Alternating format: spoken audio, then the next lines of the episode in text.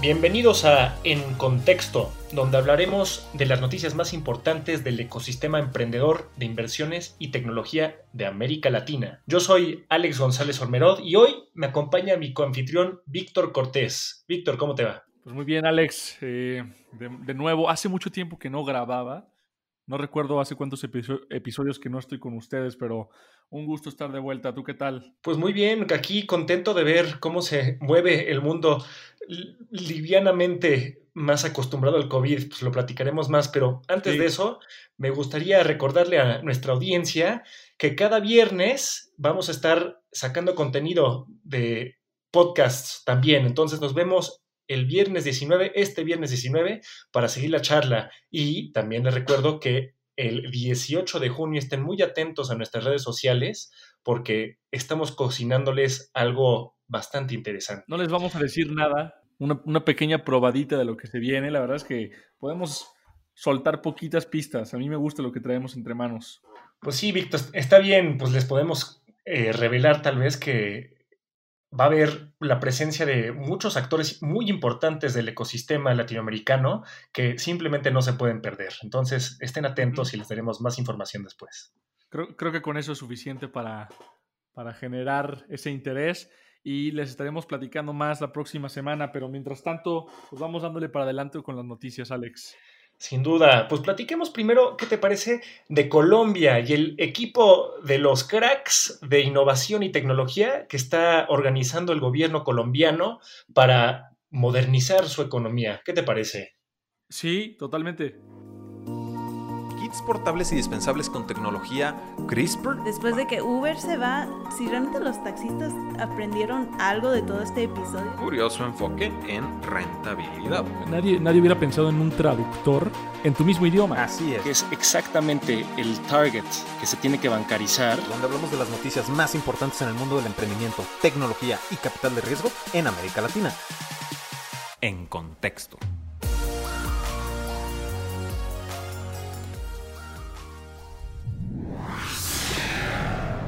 Les cuento un poco, es un grupo de, digamos, el Dream Team de las startups colombianas. Estamos hablando de Santiago Suárez, el fundador de la fintech Adi, Jorge Quiroga, fundador de la agencia e-commerce Black Zip, Fabián Gómez de Frubana y, por supuesto, Simón Borrero, el cofundador de el unicornio favorito y por ahora el único unicornio de Colombia, Rappi. Entonces, pues, ¿cómo la ves, Víctor? ¿Qué sientes que hay detrás de esta iniciativa? ¿Es puro bluff o si sí hay algo de sustancia por detrás? Pues es una muy buena pregunta, Alex. Yo ya llevamos escuchando esta iniciativa, esta charla de parte del gobierno colombiano, de la administración del presidente Duque desde campaña y tanto sus propuestas en presidencia que involucran pues darle prioridad a la economía, la llamada economía naranja, ¿no? Involucrarse más en la industria tecnológica y de alguna forma voltear a ver a las industrias del futuro, contrastándolo con algunos otros presidentes a nivel Latinoamérica. Entonces, ya, ya es un discurso que veníamos escuchando. Ahora, una cosa es lo que se dice y otra cosa es lo que se hace. Entonces, me parece bastante interesante el que se generen este tipo de, de grupos de discusión, de asesoría para industrias más innovadoras. Sin embargo, también es interesante eh, el, tema que vemos con las trabas que se están poniendo algunos emprendimientos también a nivel Colombia, particularmente los que tienen que ver con micromovilidad. Eh, no, es un, no es una noticia el hecho de que en Colombia tanto Uber como Rappi, como Pickup, como algunas otras empresas de, de ride hailing han tenido pues dificultad, ¿no? A la hora de cumplir con las con las con los requerimientos del gobierno. Entonces, pues bueno, eso eso definitivamente llama la atención, pero creo que es un buen paso hacia adelante. ¿Tú qué opinas? Sin duda, digo, es importante que el gobierno esté involucrado en el estímulo de este tipo de, innovaciones, porque a lo largo de la historia siempre se ha visto una presencia fuerte del gobierno ayudando a la vanguardia, no tanto necesariamente siendo la vanguardia, aunque a veces sí es necesario, sino también estimulando y creando la situación ya sea legal, este, de estabilidad macroeconómica o lo que sea, para que estas empresas hagan el trabajo duro de emprender e innovar. Habiendo dicho eso, justamente una cosa está en la esperanza que uno tiene de estas iniciativas y otra es la realidad. A mí me llama mucho la atención el ministerio que está a cargo de esta iniciativa es, eh, digamos, la, la, ministra a cargo es Karen Abudinen, es la ministra de Tecnologías de la Información y las Comunicaciones, lo cual, por supuesto, es un poco solapar con el problema que tuvimos con Uber. Regreso una vez más, como siempre en este tema, a la economía política, en donde vemos el balance, digamos, que tiene que llegar el gobierno con sus diferentes, eh, digamos, grupos ciudadanos. Por una parte están los transportistas que ponen presión y esta coordinación de emprendedores, por su parte, empieza a ser, digamos, la formación de un grupo de presión del lado de las empresas de innovación que pueden formar un contrapeso interesante. Veremos qué ocurre, qué tipo de poder crean, qué tipo de diálogo se lleva con la ministra y estos cuatro fundadores, todos hombres, hay que, hay que decirlo. Em, y entonces, pues veremos cómo se desarrolla. Pero a ti, ¿cómo, ¿cómo te pareció eso? Que todos fueran hombres. Ah, definitivamente también es un tema que se tiene que trabajar. Yo creo que poco a poco estamos, digo, el, el, hecho de que se genere un comité como tal es un paso hacia adelante. El hecho de que sean cuatro hombres con características muy similares también creo que es una cuestión que todavía es, que se tiene que trabajar, ¿no? Sobre todo si esperamos que la integridad de estas iniciativas planteadas por el comité sean realmente generales, ¿no? O sea, sean realmente empáticas con todos los escalones, con todos los miembros de la, de la población. Entonces creo que definitivamente ese es un tema que hay que, seguir tacleando. Ahora, como tal, el, programa creo que tiene una, una buena iniciativa detrás, ¿no? Al parecer lo que se, lo que se pretende es preparar al menos a 100.000 jóvenes y niños colombianos para que se comiencen a adentrar en la industria y, el desarrollo de software y llevar también a estos emprendedores, aquellos eh, programadores que decidan eventualmente, eh, eventualmente, convertirse en emprendedores, que eh, vayan de la mano también de este comité y del gobierno, que bueno, creo que es, es un buen paso el acercar a gobierno, a iniciativa privada para tomar esas mejores decisiones. Ahora, pero regresando a lo mismo, ¿no? En términos de la diversidad de este mismo comité, creo que todavía hace, hace falta. Ahora, creo que hace falta no solo a nivel comité, sino en general. Hace falta que haya una mm, eh, mayor injerencia de mujeres en el ecosistema. Entonces, creo que sería bueno eh, hacer un, un, un, deep dive más profundo en este tema pero definitivamente creo que, hay trabajo por hacer todavía en muchos aspectos. Sin duda, y aquí mismo se podría empezar. Digo, estos eh, 100.000 colombianos, principalmente niños y jóvenes, necesariamente tendrían que reflejar la sociedad colombiana y el mundo, digamos, la sociedad colombiana que quiere construir el gobierno y estas startups. Incluir perspectiva de género, de, este, de gente más humilde, indígenas, afrocolombianos, ese tipo de visión, no, no sé si está explícitamente mencionada adentro del programa, ya sea del gobierno o dentro de los cuatro fundadores que están eh, formando parte de este comité. Sin embargo, sería importante que fuese una perspectiva que se tomara en cuenta y que se actuara sobre ello. Sí, perfecto. La verdad es que estoy totalmente de acuerdo con, lo que mencionas. Es una cuestión de diversidad a lo largo y ancho de la, de la sociedad colombiana. Entonces, eh, creo que desde donde estamos nosotros parados podemos hacer ese, ese llamado también, ese, esa convocatoria eh, a la inclusión, o mínimo esperaremos a, a, ver cómo se desenvuelve la iniciativa de manera inicial y si realmente se cumplen este tipo de, posibilidades que estamos planteando aquí. Sí, es importante, pero también, hablando de diversidad, un poco un movimiento hacia la nueva noticia, también se podría hablar de diversidad de movilidad. Esto nos lleva a la noticia de la inversión de la serie B que recibió Tembisi en Brasil de Valor Capital y Redpoint E Ventures. ¿Qué te parece esto? ¿No, ¿No habíamos dicho que estaba muerta la micromovilidad con las bicis o se equivocó la, el, panel? no, yo sí estoy de acuerdo que, que, Y me tomó por sorpresa, honestamente, que hubiera una apuesta tan fuerte de 47 millones por parte de fondos bastante valorados y conocidos, no solo en Brasil, sino a nivel ATAM, eh, en esta industria que parecía hace un par de meses estar sufriendo y dando patadas de ahogado. Eh, entonces, definitivamente creo que hay algo interesante que, están viendo este par de fondos. Eh, ¿Tú qué crees? ¿Qué crees que le están apostando? ¿Crees que están comprando, entrando en una industria, digamos que en un periodo de crisis aparente, comprando un mejor precio y que eventualmente la apuesta es a largo plazo por la micromovilidad? ¿O qué, qué es lo que tú crees que está sucediendo acá? Aquí creo que la frase que se utiliza mucho últimamente funciona mucho. Estamos entrando a la nueva normalidad. Una nueva normalidad en la que se está dando de manera global y enfocada un enfoque sobre la movilidad en bicicletas gracias al COVID. No todos les alcanza a moverse en coche o ni siquiera un transporte privado como una motocicleta, por ejemplo, y no todos van a querer hacinarse en el transporte público eh, exponiéndose al contagio, especialmente que ahorita estamos en un momento crítico para Latinoamérica. Estamos regresando a trabajar aquí en México, pero Latinoamérica en este momento es el 44% de los casos de COVID en el mundo ahora, para que nos demos una idea de la talla de este tamaño.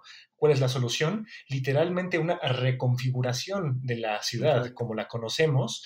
En la Ciudad de México, muy chilangocéntrico yo, pero aquí vivo, a mí me impresionó muchísimo y me dio un gran gusto ver que se están haciendo enormes vialidades continuas en las grandes avenidas de la Ciudad de México, el eje 4 y la avenida Insurgentes. Se están creando ciclovías bastante bien construidas que están justamente para librar un poco el hacinamiento dentro de, del, transporte público que justamente corren paralelo a muchas de las líneas importantes del transporte público en la ciudad, pero también este, liberan un poco el tráfico de los coches porque se vuelve una alternativa viable. Entonces, pues aquí otra vez regresamos a la, a la, diversidad. Aquí es una diversidad de clases. Aquí la gente este, de clase media y media alta que vive en zonas más acaudaladas de la ciudad tiene acceso a estas vías, pero también gente de clase media también tiene un poco más de acceso porque es este cruce, digamos, de dos vías importantes, cruza por ambos sectores de la sociedad.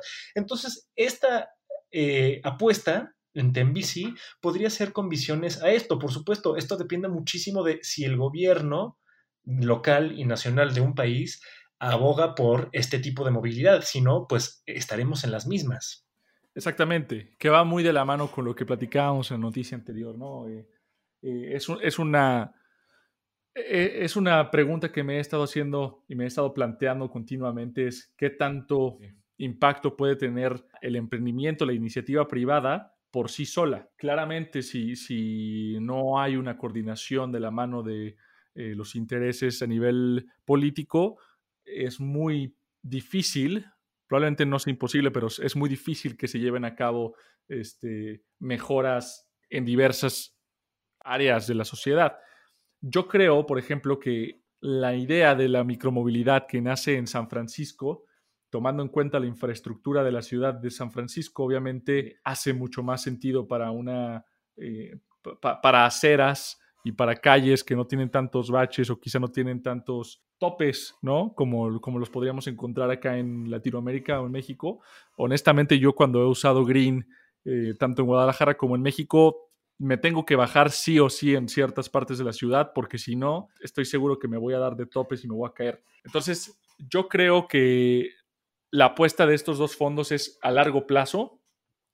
Eh, lo que me parece interesante es que los fundadores dicen que eh, mientras las personas están cambiando sus hábitos, la, inversión les va a ayudar a poder satisfacer esa demanda. Entonces, están diciendo que hay mayor demanda de un producto, un servicio de micromovilidad como el de ellos, cuando realmente hace un par de meses estábamos viendo que no era el caso para otras plataformas como Green. Entonces, o fue un cambio repentino y de un día para otro que de, repente comenzó a salir esa nueva demanda por micromobility, o algo están haciendo bien a nivel empresa o a nivel ciudad, ¿no? Porque son, son brasileños, creo que están operando ahorita nada más en, en Sao Paulo, Chile y Buenos Aires, que, que bueno, serían esos factores a evaluar, ¿no? Que realmente qué es lo que está sucediendo en la industria de micromobility. Es una cuestión del manejo del, del producto, de la tecnología, o realmente es una cuestión más macro, ¿no? Que, que, que, que, suscitó ese cambio de no haber demanda a de repente ofrecer ese incremento en demanda y tener que levantar capital para poder satisfacerla. Me parece muy interesante esa eh, contradicción aparente a, a, a primera vista, ¿no? Pues puede que sea una contradicción o no, eso lo dirá el futuro, pero como inversores inteligentes están viendo hacia el futuro e invirtiendo en lo que ellos creen que va a ocurrir en un momento. No sirve de nada que estén comprando acciones o partes de una empresa cuando ya esté muy claro el panorama. Están apostándole Totalmente. a un mundo en donde cuando acabe la cuarentena y el aislamiento social, la gente opte por moverse más, pero no por los medios tradicionales de transporte público o privado. ¿Y tú, qué, ¿Y tú a qué le apuestas, Alex? ¿Tú eres optimista, eres bullish en la micromovilidad o no tanto? ¿O crees que solo es una, una moda que muchos decían que eran los scooters?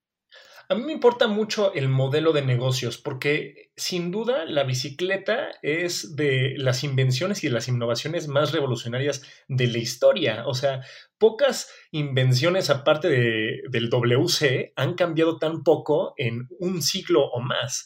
Entonces, claramente tienen algo muy útil y bueno y práctico para todas las clases sociales y para, toda la, para todas las necesidades. Lo que se requiere es, uno, infraestructura, entonces ahí va mi primer pero, pero también del lado positivo es un, un tipo de movilidad verde que pues no se consideraba mucho en el siglo XX, por ejemplo, cuando hablamos de movilidad y ahorita es una parte crucial para las, las ciudades, no tanto en términos, no solamente en términos de la contaminación local que pues causa cáncer y es otra crisis de salud que tenemos aparte del COVID que va a sobrevivir el COVID, sino a nivel global con el cambio climático. Entonces, este tipo de, digamos, argumentos están a favor de la bicicleta como digamos, un modelo de movilidad.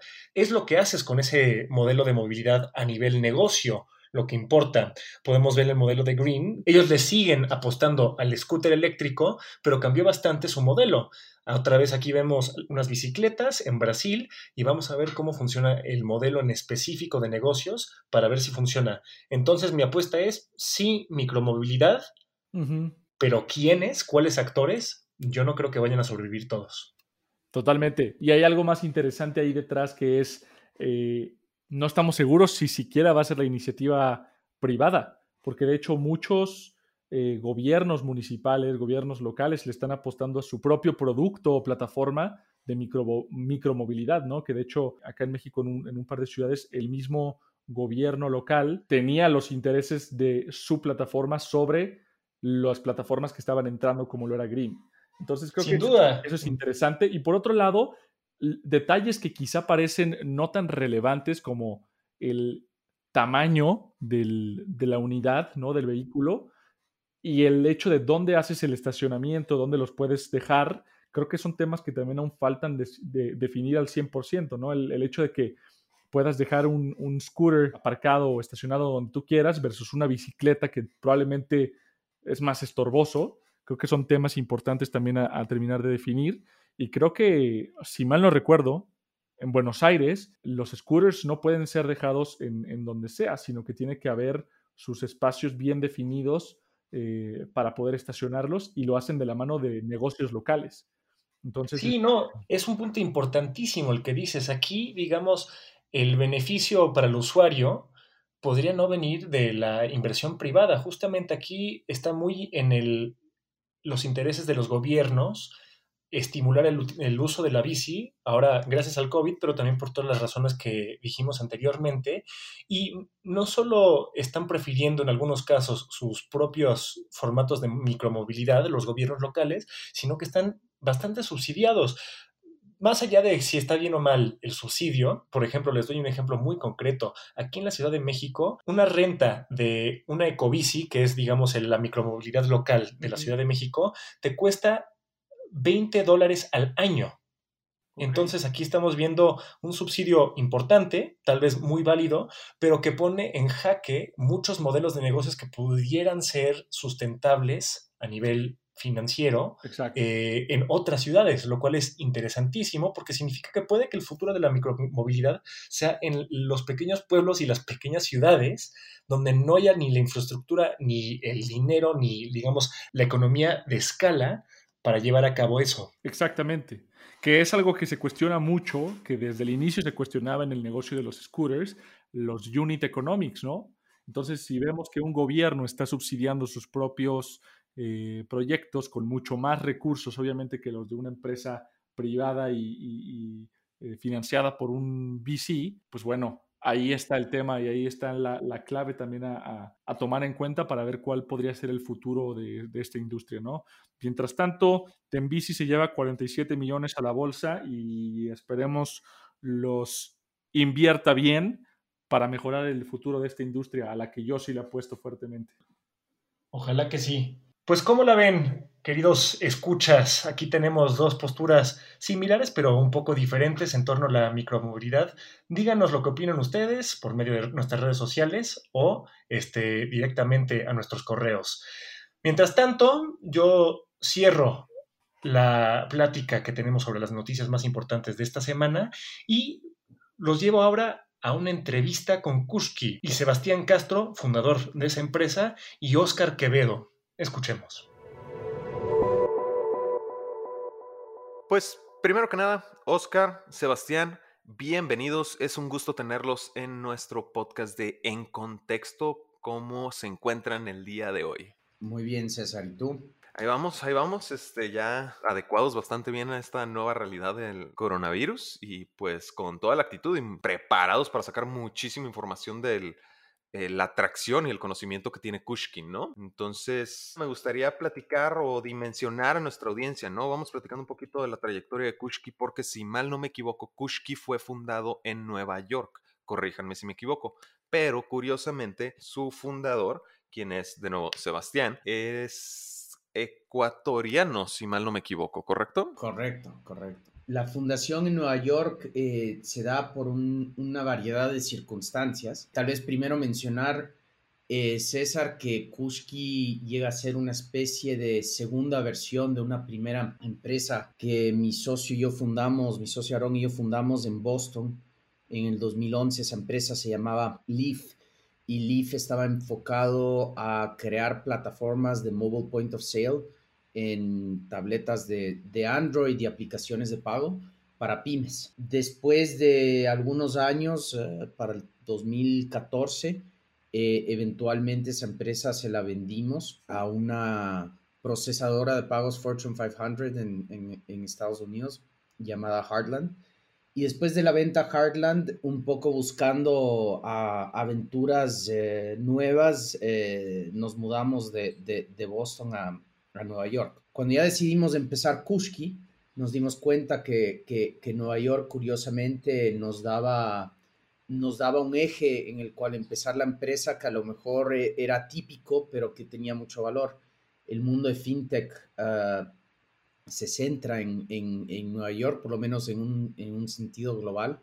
Eh, es uno de los centros de fintech más importantes del mundo y encontramos que el poder desarrollar el, el business development eh, del negocio inicial, de buscar ah, inversionistas de, primera clase, etcétera, traía un valor agregado estar en New York eh, bastante, bastante relevante en un inicio, si bien eh, la primera sede operativa de, de Kushki no, no fue en Nueva York, eh, fue y es hasta la fecha en, Ecuador. Entonces fue de alguna manera coyuntural, pero le derivamos un, valor uh, súper, súper único al el, haber empezado la, empresa en Nueva York, César. Ya, ok, perfecto, perfecto. Entonces ahí ya con, con, un poquito de experiencia y un poquito más de atracción, eh, me imagino que hay una no, no me imagino, yo sé que hay una diferencia abismal entre las deficiencias de emprender en, Latinoamérica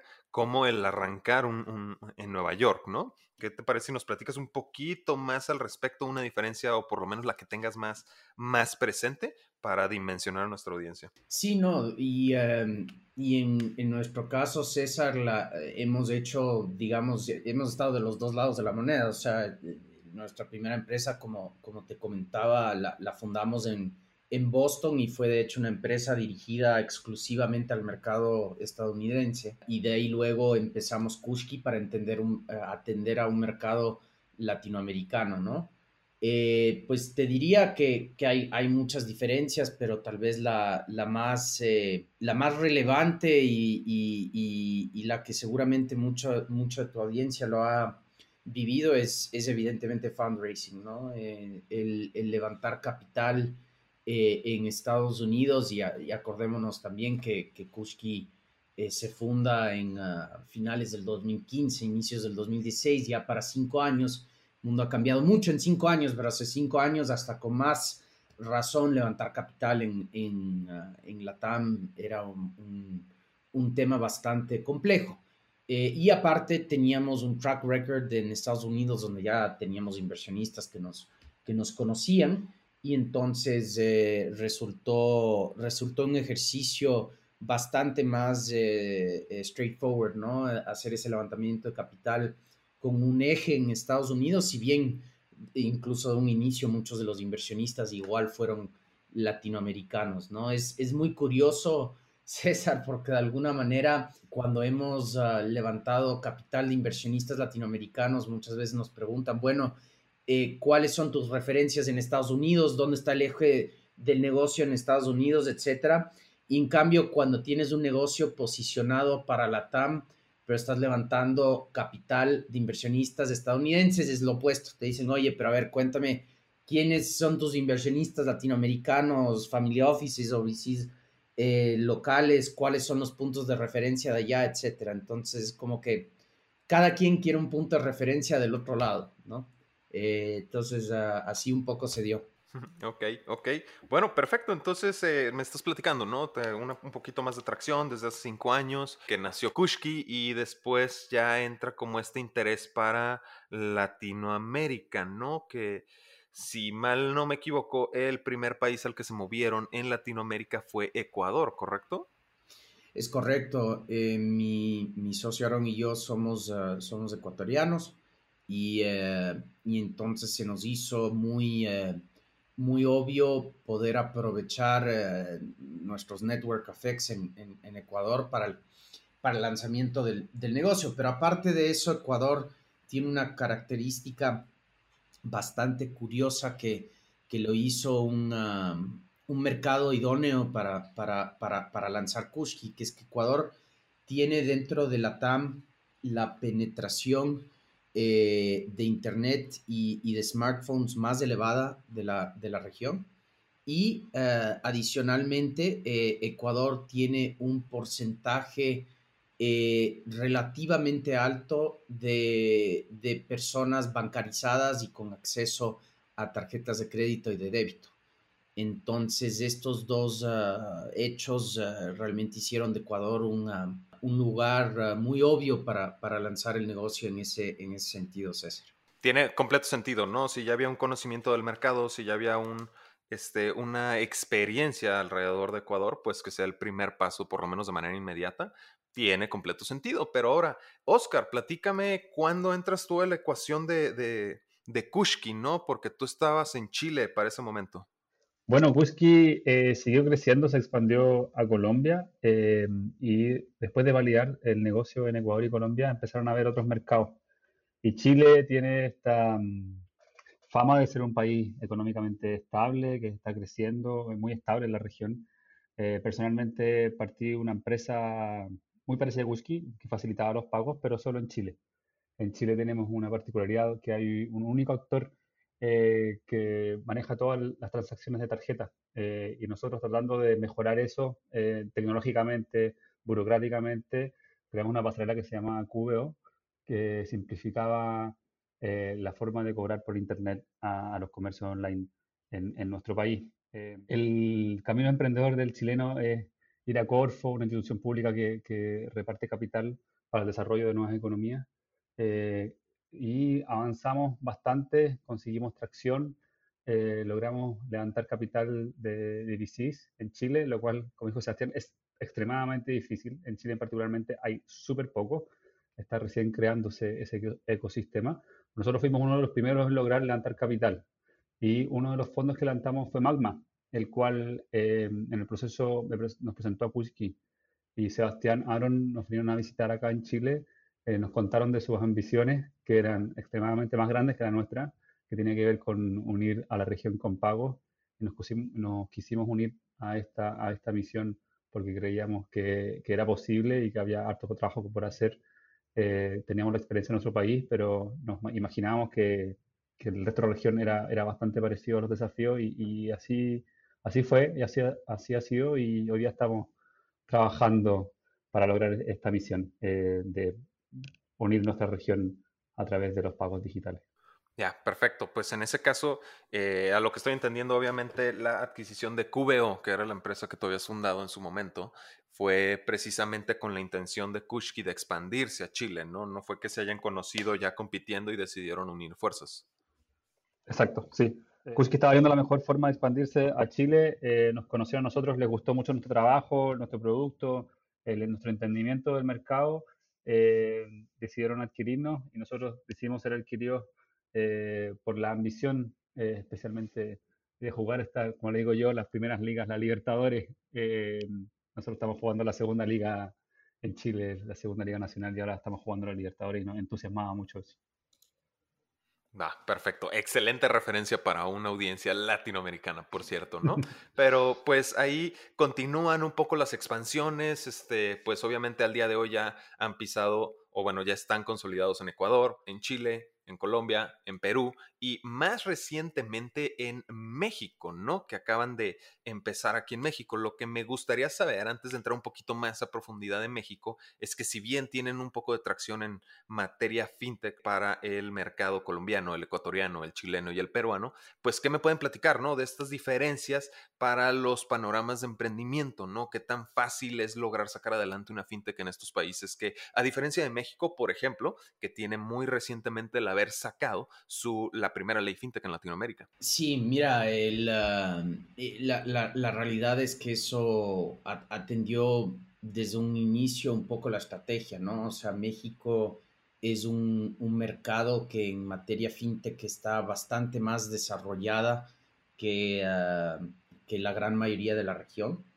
Eh, uh, ojo, no por eso, evidentemente, no hay muchísimas oportunidades. Las, las, las siga viendo, eh, pero, pero la realidad es que eh, vimos, vimos como un mejor laboratorio de alguna manera estos otros países donde, donde había poca competitividad desde el punto de vista de otras empresas en este segmento, pero realmente una oportunidad de poder marcar una pauta en esos mercados, ¿no? Y realmente de, definir esos, esos mercados y, y por eso fue la decisión de realmente empezar en otras partes del, de, la, de la región versus entrar a, a México en un inicio que, que, evidentemente desde un punto de vista macro eh, numérico, México es uh, pues, uh, pues muy obvio y te diría, te diría que la gran mayoría de, de emprendedores de, de, otros países de, de Hispanoamérica eh, sueñan con poder, uh, poder eh, plantar bandera en, en, en México en ese sentido, ¿no? Digo, si bien me estás platicando que era una gran oportunidad, ¿no? Dentro de estos otros países fuera de México, si al día de hoy, después de ya el conocimiento adquirido a lo largo de su expansión por Latinoamérica, dijeras tú que regresa en el tiempo, despiertas y resulta que fue hace cinco años, esos cinco años nunca sucedieron, ¿te seguirías expandiendo primero a Ecuador o dirías tú que podrían haber adquirido una mejor tracción empezando en otro país? No, yo, yo, yo realmente el, el volver en el, en el, tiempo y hacerlo de nuevo, creo que eh, muy probablemente hubiésemos seguido un, un camino eh, parecido, ¿no?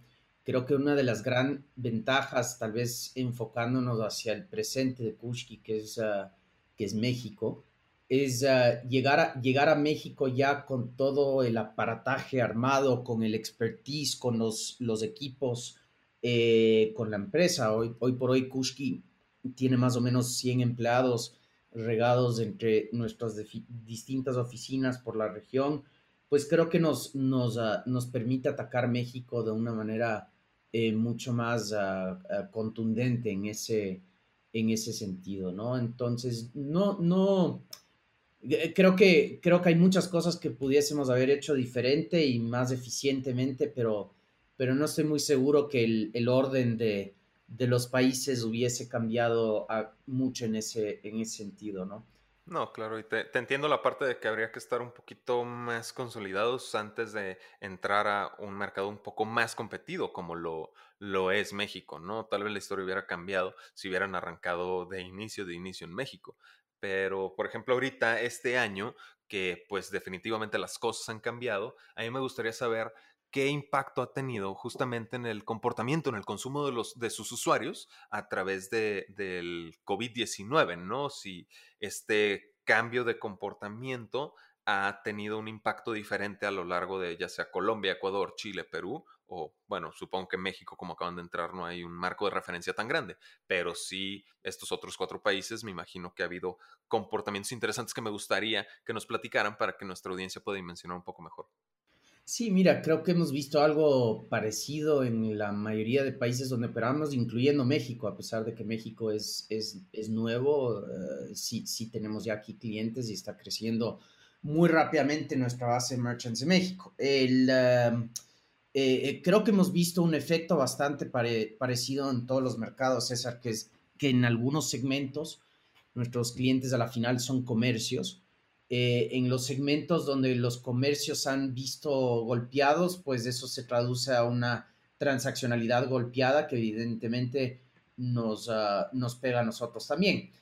Eh, sin embargo, lo, muy interesante es que no solamente esto ha sido, creo que, menor a lo que esperábamos cuando empezó la crisis de COVID a inicios de, de, marzo ya, digamos, en la, en la parte práctica, sino que también eh, hemos visto más bien un flujo comercial más grande por ah, prácticamente 10x de lo que hemos de lo que habíamos manejado eh, anteriormente, ¿no? Y a lo que me refiero con eso es que eh, nuestros equipos comerciales y de ventas están viendo un flujo de empresas nuevas que quieren digitalizarse mayor que nunca, ¿no? La realidad es que en una venta como la nuestra, que es a B2B, puede tomar tiempo, si son empresas grandes, hay que involucrar todas las áreas del cliente porque es, es, pagos, es plata, la final es delicado.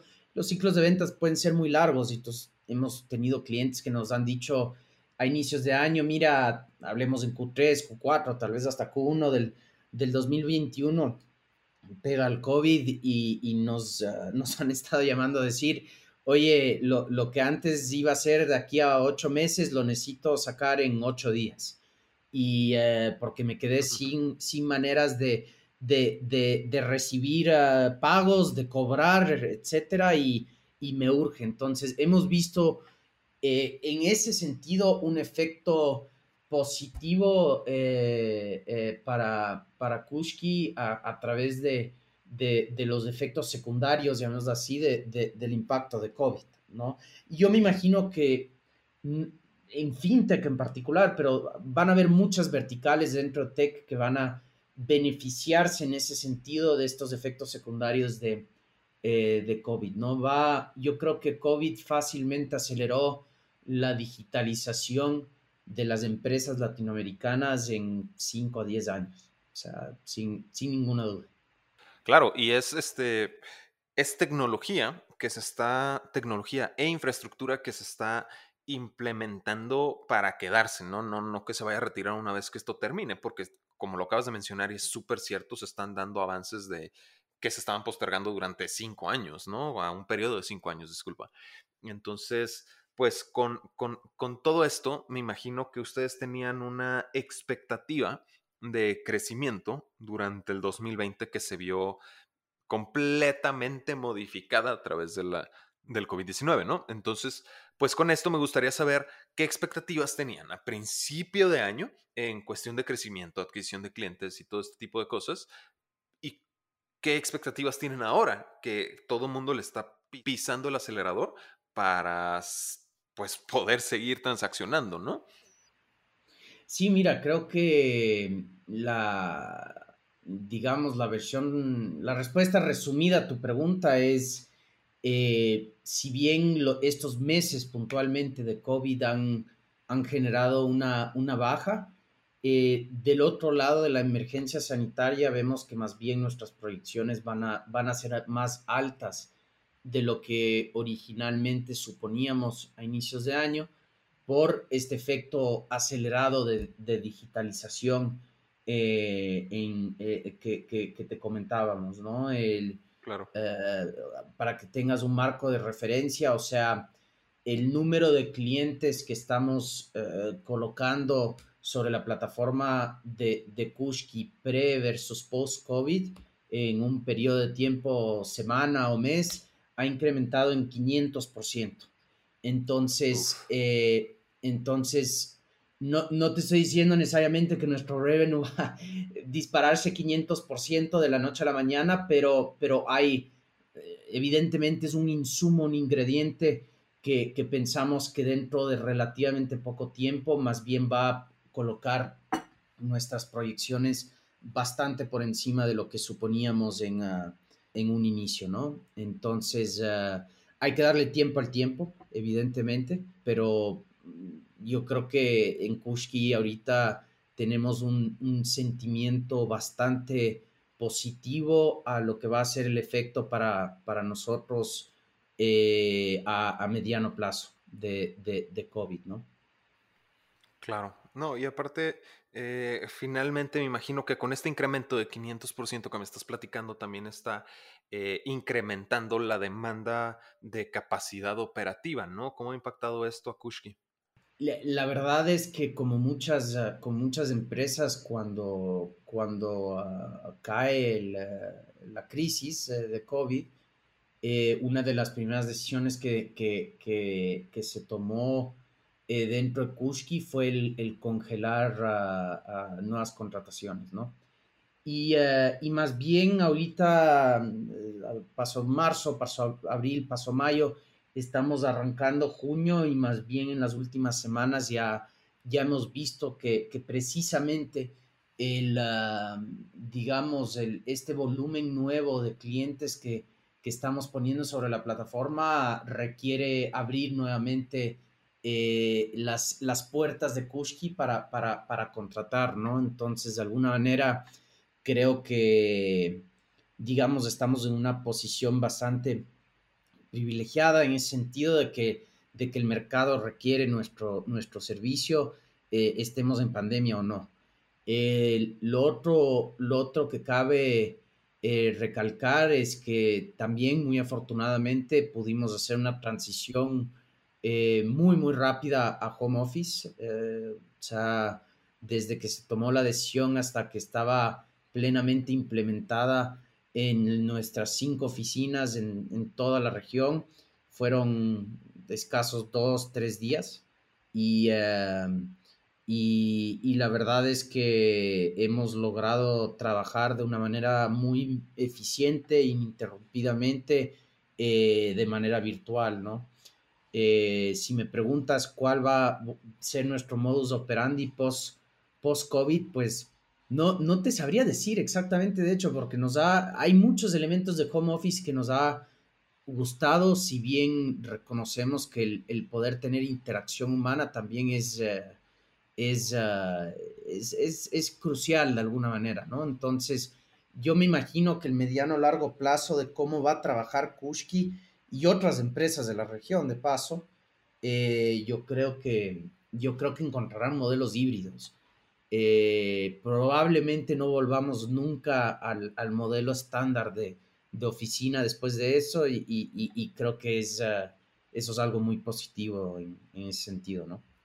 No, por supuesto, y es esta parte de que el mundo cambió, ¿no? Y, y pues los resultados los vamos a ir viendo poco a poco, ¿no? Van a haber empresas que sí, en efecto, no van a volver porque los costos de sostener una oficina cuando se pueden seguir controlando desde una, un formato de home office, pues tienen sus, sus respectivas ventajas y desventajas, ¿no? Eh, ya para concluir, ¿qué te parece si nos platicas un poquito de la ronda de capital que acaban de levantar recientemente, ¿no? Y cuando digo recientemente me refiero a febrero, ¿verdad? Sí, sí, correcto. Cerramos la ronda a finales de febrero, César, y, la verdad es que nos sentimos muy afortunados porque lo cerramos a escasas semanas de que todo eh, todo el caos de, de COVID de, eh, sucediera y, tengo eh, colegas en, en TEC que, digamos, vieron sus, ah, sus rondas de financiamiento muy impactadas por, por la temática, ¿no? Nuestra ronda, ah, afortunadamente, sí cerró antes de, de COVID, fue liderada por, por Dila Capital, que yo muy humildemente considero el mejor, ah, el mejor venture capital fund de, de, México y, precisamente decidimos unir fuerzas con Dila porque tienen una capacidad de abrir el mercado mexicano y de realmente ayudar a una empresa a armar una estrategia mexicana eh, de una manera muy coherente e, e, integral, ¿no? Yo creo que es súper importante eh, el contar con inversionistas que no solamente aportan el, cheque, sino que de verdad te pueden ayudar a lograr los, los objetivos estratégicos de, de Kushki. En este 2020 y 2021, nuestro objetivo estratégico es eh, realmente marcar una presencia importante en, en México y básicamente era, era muy, muy importante tener un partner eh, de, la liga de, Dila para poder hacer esto bien, ¿no? Y estamos súper agradecidos con ellos y con, con que lideraron nuestra ronda. Aparte de Dila, tuvimos otros excelentes inversionistas que, se unieron a, a, esta ronda de, inversión eh, con Exo Ventures de, Europa y, y, Estados Unidos, Clock Tower Ventures de, de, Los Ángeles, eh, un fondo eh, especializado en, en fintech eh, y fuimos su primera inversión en, en la TAM. Magma Partners, que tiene una presencia regional importante y que de hecho ya habían invertido previamente en, uh, en Kushki y, finalizando con, uh, con Kasek, que, que, también formó parte del sindicato y, y evidentemente es uno de los, de los fondos ah, más reconocidos de, de, la región, ¿no? Eh, eh, y con quien en realidad también vemos la, oportunidad de, avanzar de, en otra dimensión nuestros, nuestros objetivos estratégicos, ¿no? Entonces, realmente muy, muy, muy contentos de tener este, este, este sindicato de fondos ah, invertidos en nosotros. Ah, perfecto. Pues realmente, uno, sí, definitivamente estoy completamente de acuerdo en que necesitas un fondo que no nada más te aporte el dinero, pero que también te aporte estos insights, este conocimiento, estos eh, que te ayude a cumplir los objetivos que tú tienes, ¿no? Que sea realmente el Robin del Batman, ¿no? Que es el emprendedor. Entonces, pues con todo esto, eh, Oscar, Sebastián, les agradezco muchísimo, muchísimo por su participación y pues con esto doy por concluida la entrevista y que tengan un fantástico día. No, gracias a ti César, ha sido un placer y, y, qué bueno poder haber ah, discutido estos temas contigo hoy. Gracias César. Pues esa fue nuestra entrevista con Kushki. Interesantes puntos. Yo siempre he sido muy fan del modelo del Acquihire. Es muy beneficioso en muchos sentidos, pero pues involucra siempre a un inversor interesado en la empresa y en desarrollar esas habilidades en un, en un sentido más grande, lo cual a mí me, me agrada mucho. Es un win-win para todos. ¿Qué te parece a ti, Víctor? Definitivamente, sobre todo cuando pensamos en la industria tecnológica o, incluso nuestra industria también de, media, ¿no? En donde eh, el equipo es prácticamente eh, el activo más valioso que crea el código, que crea el contenido. Entonces, eh, yo creo que el, modelo de Acquihire hace bastante sentido y, lo estamos viendo cada vez más, de manera más frecuente, ¿no? Pues muy bien, esto fue todo por nuestra parte. Les recuerdo que el próximo episodio sale el viernes de la próxima semana. Por ahora yo me despido con las noticias más importantes del ecosistema emprendedor de inversiones y tecnología en América Latina. Yo soy Alex González Ormeroz. Yo soy Víctor Cortés. Y ahora sí están en contexto.